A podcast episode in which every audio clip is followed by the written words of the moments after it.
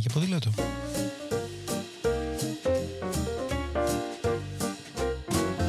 If today is a bad day, got you crying, feeling sore going this way. Σκέψεις, προτάσεις, ιδέες, συνεντεύξεις, απόψεις και προβληματισμοί, αλλά ποτέ αδιέξοδα, μια που το όχημά μας εδώ είναι το ποδήλατο. Με το Σπύρο Παπαγεωργίου, δηλαδή με μένα. There's a reason your happiness is on the slide. Yeah, could be just the season. The moon and stars don't wanna shine. If today is a bad day, don't give up. For something tells me tomorrow's gonna be. Λοιπόν, είμαστε εδώ σε άλλο ένα επεισόδιο της σειράς Πάμε για ποδήλατο με τον αγαπημένο φίλο τον Στέλιο τον Πανταζή και σε αυτό το επεισόδιο δεν θα πάμε απλώς για ποδήλατο, θα πάμε για ποδήλατο στο εξωτερικό. Γιατί ο Στέλιος υποστηρίζει και έχει δίκιο πως ξέρει ποιος είναι ο καλύτερος τρόπος να ανακαλύψει μια πόλη. Ποιος είναι Στέλιο; Καταρχάς να πούμε ότι υπάρχουν τέσσερις τρόποι να επισκεφτείς μια πόλη και να μετακινήσεις σε αυτήν. Ο πρώτος τρόπος είναι περπατώντας, ο δεύτερος τρόπος είναι με ποδήλατο, ο τρίτος τρόπος είναι με τα μέσα συγκοινωνία, συγκοινωνίας και ο τελευταίος με ταξί ή ιδιωτικό αυτοκίνητο νοικιασμένο ή κάποιου γνωστού. Βασικά από αυτούς τους τέσσερις τρόπους οι δύο είναι βιωματικοί, το περπάτημα και το ποδήλατο, που έχεις την ευκαιρία να είσαι μέσα στην πόλη, να νιώσεις κομμάτι της πόλης και οι άλλοι δύο είναι μη βιωματικοί, δηλαδή τα μέσα συγκοινωνίας που είναι ένας εύκολος και φτηνός τρόπος να μετακινηθείς γρήγορα και εύκολα σε κάποιες πόλεις της Ευρώπης και το αυτοκίνητο το οποίο είναι είσαι αποκομμένος τελείως, δηλαδή είσαι σαν ένας εξωγήινος, σαν, σαν, σαν ζωολογικό κήπο δηλαδή είναι η πόλη. Είσαι εσύ εκεί και αυτή είναι απέναντι. Από αυτούς λοιπόν τους ε, τέσσερις τρόπους για μένα το περπάτημα και το ποδήλατο είναι οι δύο τρόποι που επιλέγω συνήθως.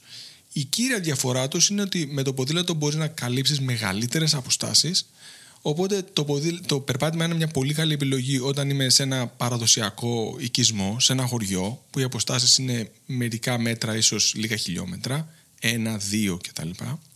Αλλά όταν είσαι σε μια πόλη που πρέπει να καλύψεις και 5 και 10 χιλιόμετρα το περπάτημα είναι μια δεύτερη καλύτερη λύση. Η καλύτερη είναι το ποδήλατο. Ωραία. Εδώ θα σου πω το επιχείρημα κάποιου που μπορεί να είναι και δικό μας δηλαδή επιχείρημα αυτό ότι το περπάτημα είναι απλώς πιο εύκολο. Δεν χρειάζεται να ψάξω να δω πώς θα νοικιάσω το ποδήλατο, δεν χρειάζομαι μια πιστοτική κάρτα, δεν χρειάζομαι να έχω κάνει μια εγγραφή πριν, βγαίνω από το κατάλημά μου και αρχίζω και περπατάω.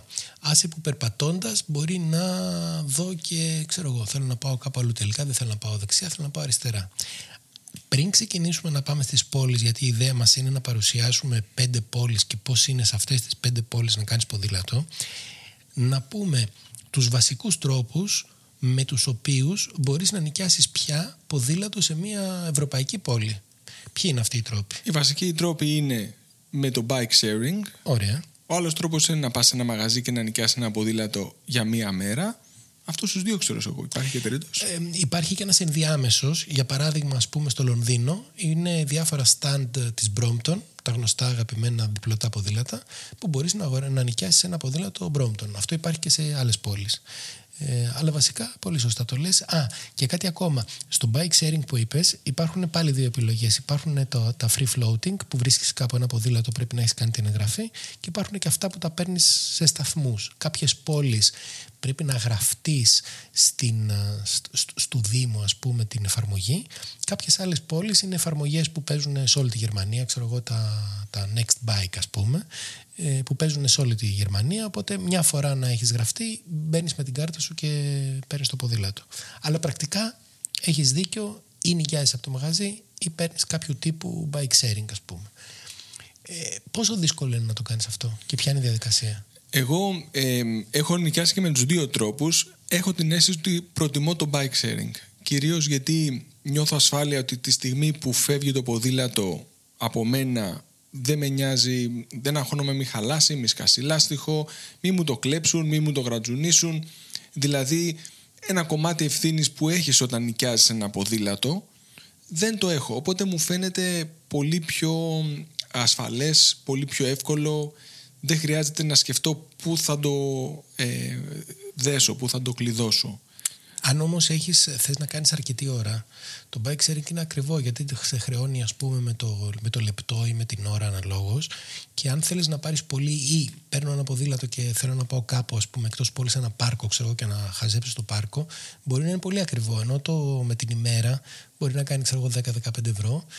Αν έχεις κάπου να το βάλεις το βράδυ, πολλά ξενοδοχεία πια στις ευρωπαϊκές πόλεις μπορεί να σου δίνουν έναν τρόπο να τα, να τα δέσεις μέσα.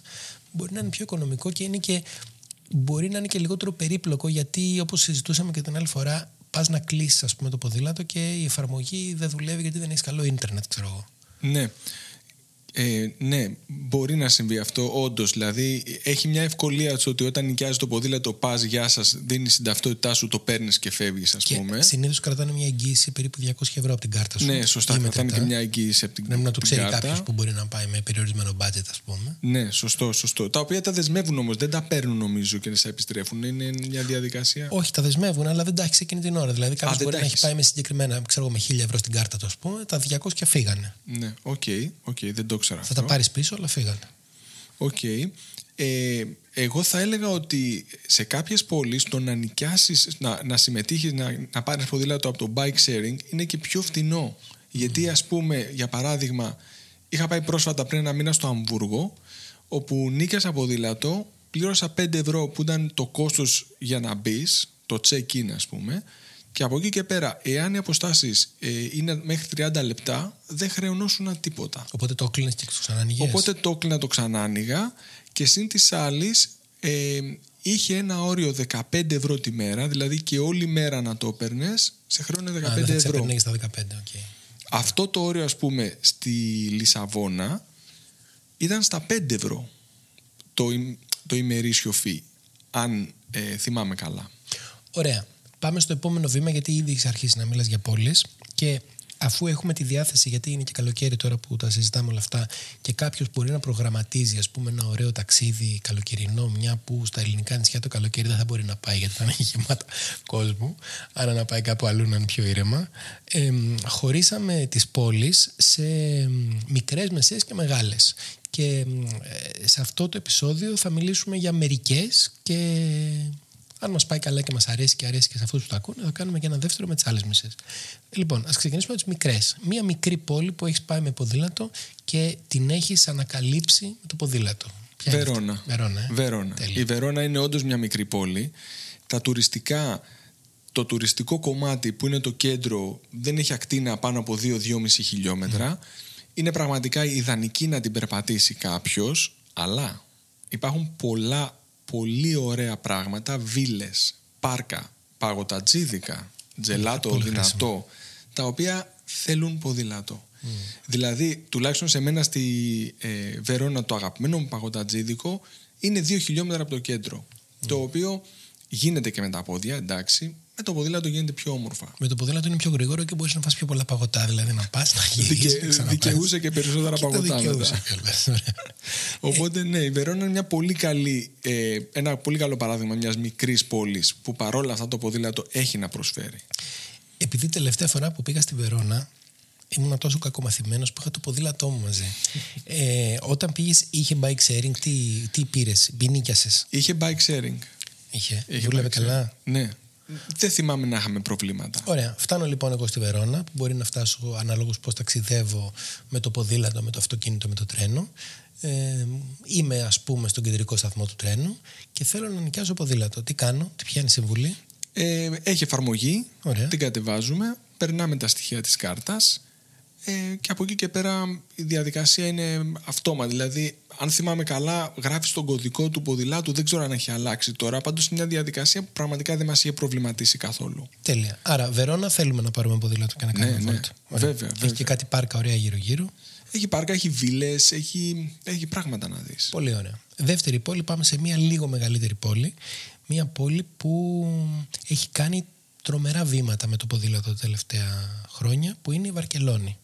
Για πες λοιπόν για την εμπειρία της Βαρκελόνης. Βαρκελόνη πρώτη φορά είχα πάει πριν 20 χρόνια και εκεί πέρα είχα νοικιάσει σχεδόν ποδήλατο. Τότε γνώριζα ότι έχει ποδήλατο και ήταν η πρώτη φορά που νοίκιαζα ποδήλατο και ήμουν τόσο ενθουσιασμένος που πήγα σχεδόν από τα πόδια, με τα πόδια από το αεροδρόμιο μέχρι το πρώτο σταθμό. δηλαδή εντάξει, δεν σκεφτόμουν και ότι να μην ξοδέψω λεφτά ήταν με το μετρό, λέω, θα είναι πεταμένα λεφτά. Πόσα χιλιόμετρα είναι το αεροδρόμιο; Δεν, είναι κοντά στην πόλη γενικά. Νομίζω κάπου δύο χιλιόμετρα έκανα και βρήκα σταθμό. Α, οκ. Τώρα μπορεί να, έχει, να έχουν φτάσει σταθμοί στο αεροδρόμιο. Θα έπρεπε τουλάχιστον. Η Βαρκελόνη έχει κάνει πάρα πολλά πράγματα για το ποδήλατο τα τελευταία χρόνια. Πάτησε πάρα πολύ στο θέμα της πανδημίας. Δημιούργησε κάποιους ε, και καλά προσωρινούς ποδηλατοδρόμους, οι οποίοι στη συνέχεια τους έκανε κανονικούς. Είναι παράδειγμα πόλης. σε Ε, σχέση. ε, ποδηλατοδρόμους είχε 20 χρόνια πριν που είχα πάει και μάλιστα καταπληκτικούς. Δεν είχε πολλούς ποδηλάτες. Τώρα φαντάζομαι θα έχει πολλούς περισσότερους. Και μάλιστα τότε που είχα πάει, το bike sharing ήταν μόνο για τους ντόπιους. Δηλαδή έπρεπε να είσαι ντόπιος για να νοικιάσεις και εγώ για να νοικιάσω είχα νοικιάσει στο όνομα ενός φίλου μου που ήταν Έλληνας, αλλά έμεινε μόνιμα εκεί και ήταν δημότης, ας πούμε.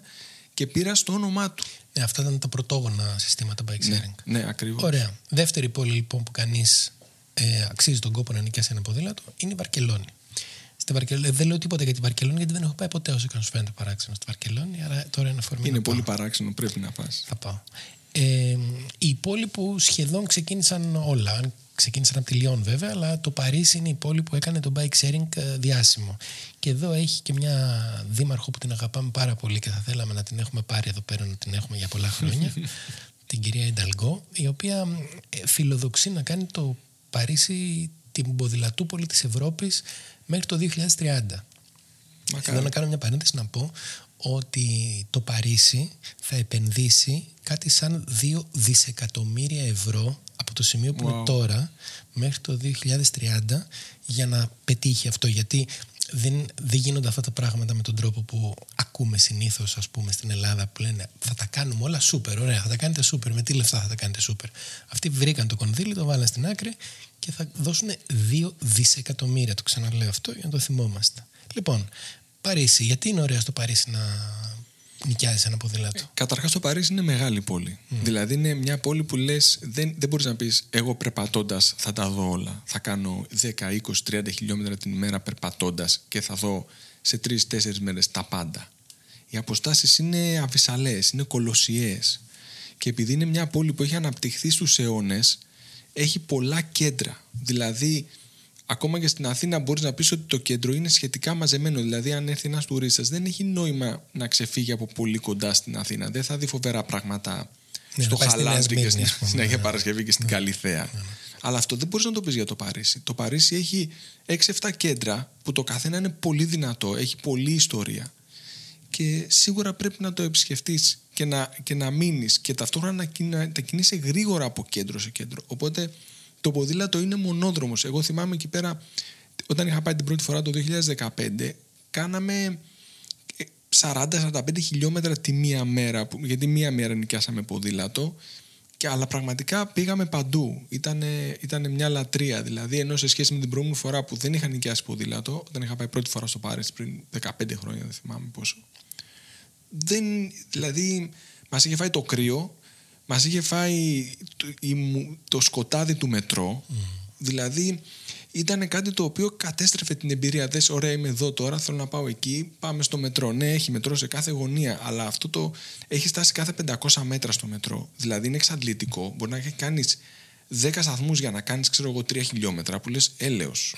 Και, και είσαι μέσα στη μαυρίλα και στο σκοτάδι. Δηλαδή, δεν ήταν όμως. Και είσαι και στην πόλη του Βελίμπ. Άρα σ- στο Παρίσι το Βελίμπ είναι μονόδρομος. Μονόδρομος. Πολλές δεκάδες χιλιάδες ποδήλατα δεν υπάρχει περίπτωση να μην βρει κάποιος διαθέσιμο.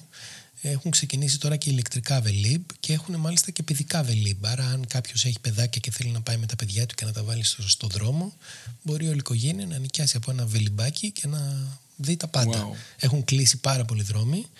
Ε, μ, ενώ έχουν κλείσει τα αυτοκίνητα, άρα έχουν ανοίξει στους πολίτες και μπορεί να κινηθεί πολύ όμορφα. Άρα ποδήλατος στο Παρίσι είναι λόγος για να πας στο Παρίσι.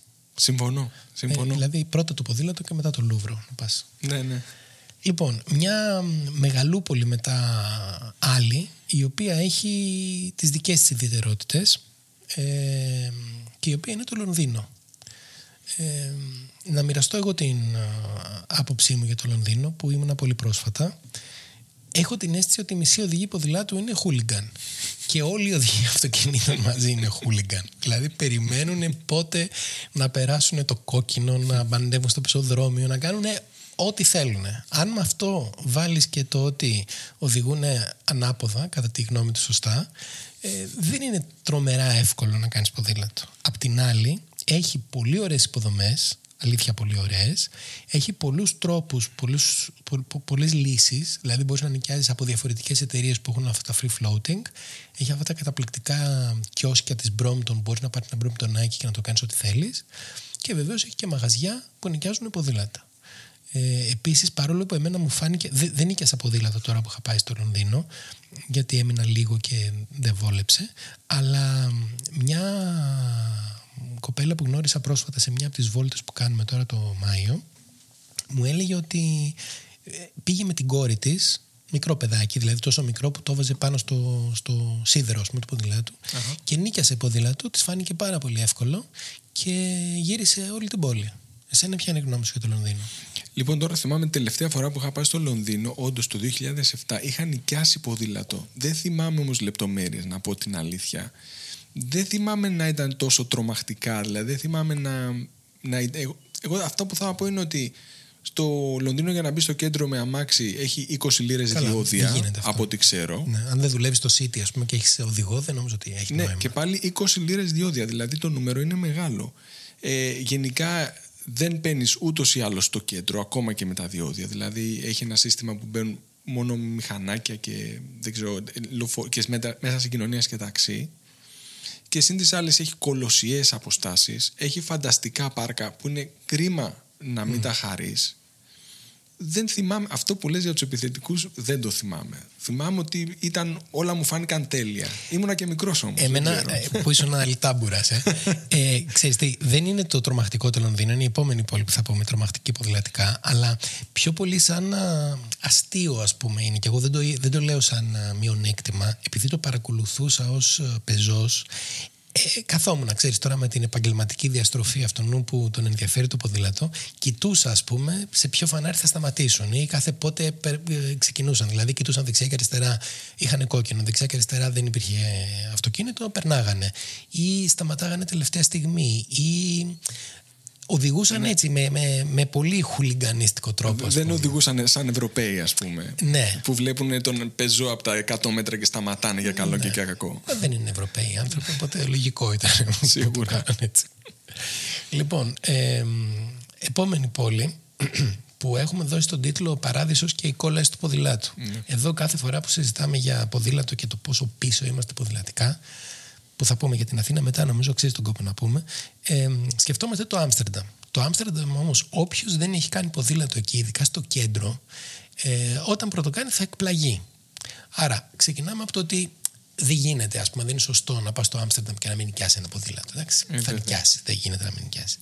Εάν νοικιάσεις, πρέπει κάποιος να προσέχει τα εξής. Πρώτον, υπάρχουν κανόνες τους οποίους εάν δεν τηρείς ευλαβικά, όχι μόνο θα σε βρίζουν στα Ολλανδικά, που δεν είναι ωραία εμπειρία να σε βρίζουν στα Ολλανδικά, αλλά μπορεί να φτάσεις στο σημείο, αυτό είναι που σου έλεγα προηγουμένως, ότι θα σου πω κάτι μετά και δεν στο είπα.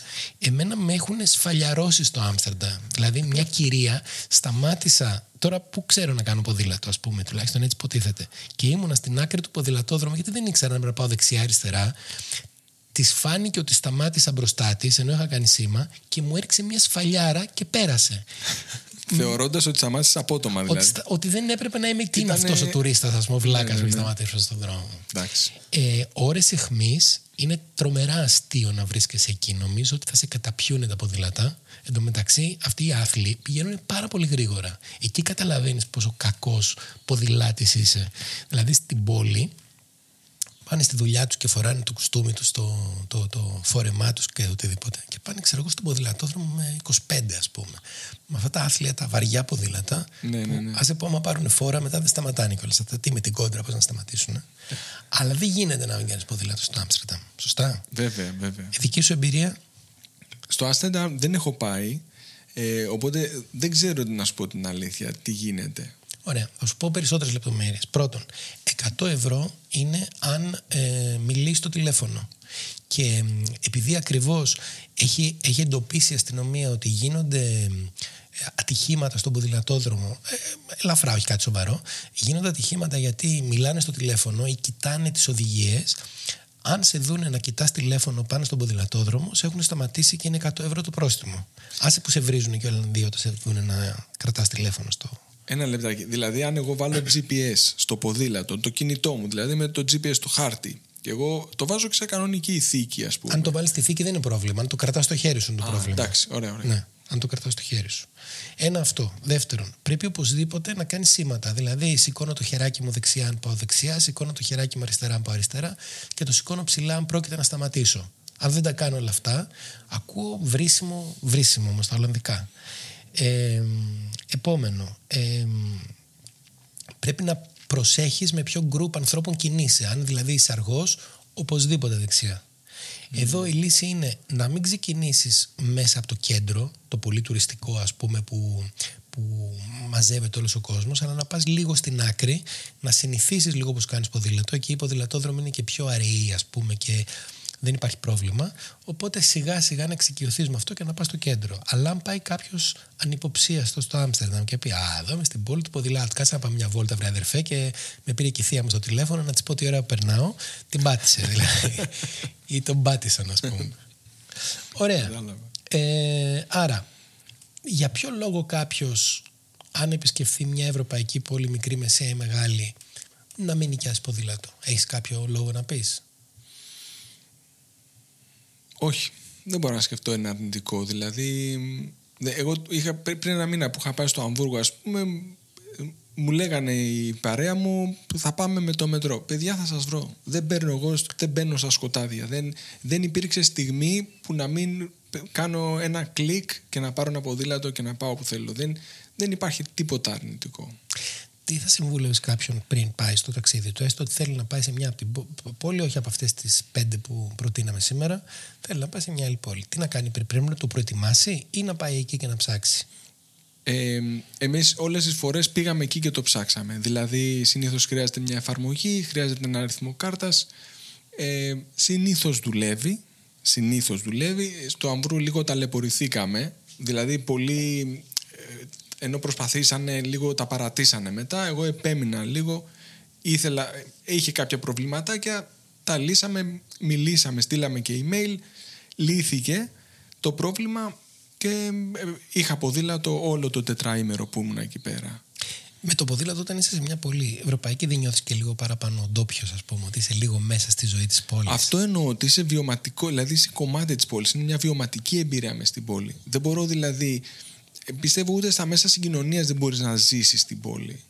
Στα μέσα συγκοινωνίας, μόνο αυτό που κάνεις είναι ότι παρατηρείς λίγο τον κόσμο, ας πούμε, ξέρεις πώς φέρεται, πώς είναι εντυμένος, τι κάνει και αυτά. Αλλά ναι, παρατηρητής είσαι. Ενώ με το άλλο είσαι μέσα στο πράγμα, ρε παιδί μου. Μα και αυτό που θα σε βρίσουν δεν είναι που λες θα σε φωνάξουν, να σου γκρινιάξουν. Είναι, είσαι, είσαι μέσα, είσαι κομμάτι της πόλης. Ναι. Γι' αυτό ε, συμμετέχεις σε αυτές τις διαδικασίες. Μαθαίνεις τι δεν πρέπει να κάνεις. Ναι, έστω, με αυτόν τον τρόπο. Ωραία. Λοιπόν, ο καλύτερος τρόπος για να ανακαλύψει μια πόλη τελικά δεν είναι ένας από τους τέσσερις που είπες πριν, στην αρχή όταν ξεκινάγαμε, αλλά είναι ένας μόνο. Ένας. Ο οποίος ποιος είναι; Το ποδήλα. Ε, αυτό λέμε. Ωραία, λοιπόν, προγραμματίστε το ταξίδι σας. Ε, πείτε μας πού θα πάτε. Αν έχετε κάποια ερώτηση να σας την απαντήσουμε αν ε, έχουμε πάει στην πόλη. Αν δεν έχουμε πάει σε αυτή την πόλη θα κάνουμε τους έξυπνους και θα πούμε ότι πήγαμε πάλι και θα, θα βρούμε μια απάντηση, θα την κουκλάρουμε. Και καλή διασκέδαση, ποδηλατική. If today is a bad day, got you crying, feeling sorry. Ήταν άλλο ένα επεισόδιο της σειράς Πάμε για ποδήλατο με το Σπύρο Παπαγιώργιο. Και αν έχετε οποιαδήποτε ιδέα, πορεία, προβληματισμό ή πρόταση για κάποιο συγκεκριμένο θέμα, στείλτε mail στο info.atempike.gr και να είστε βέβαιοι πως θα τη συζητήσουμε. Yes, a little bird told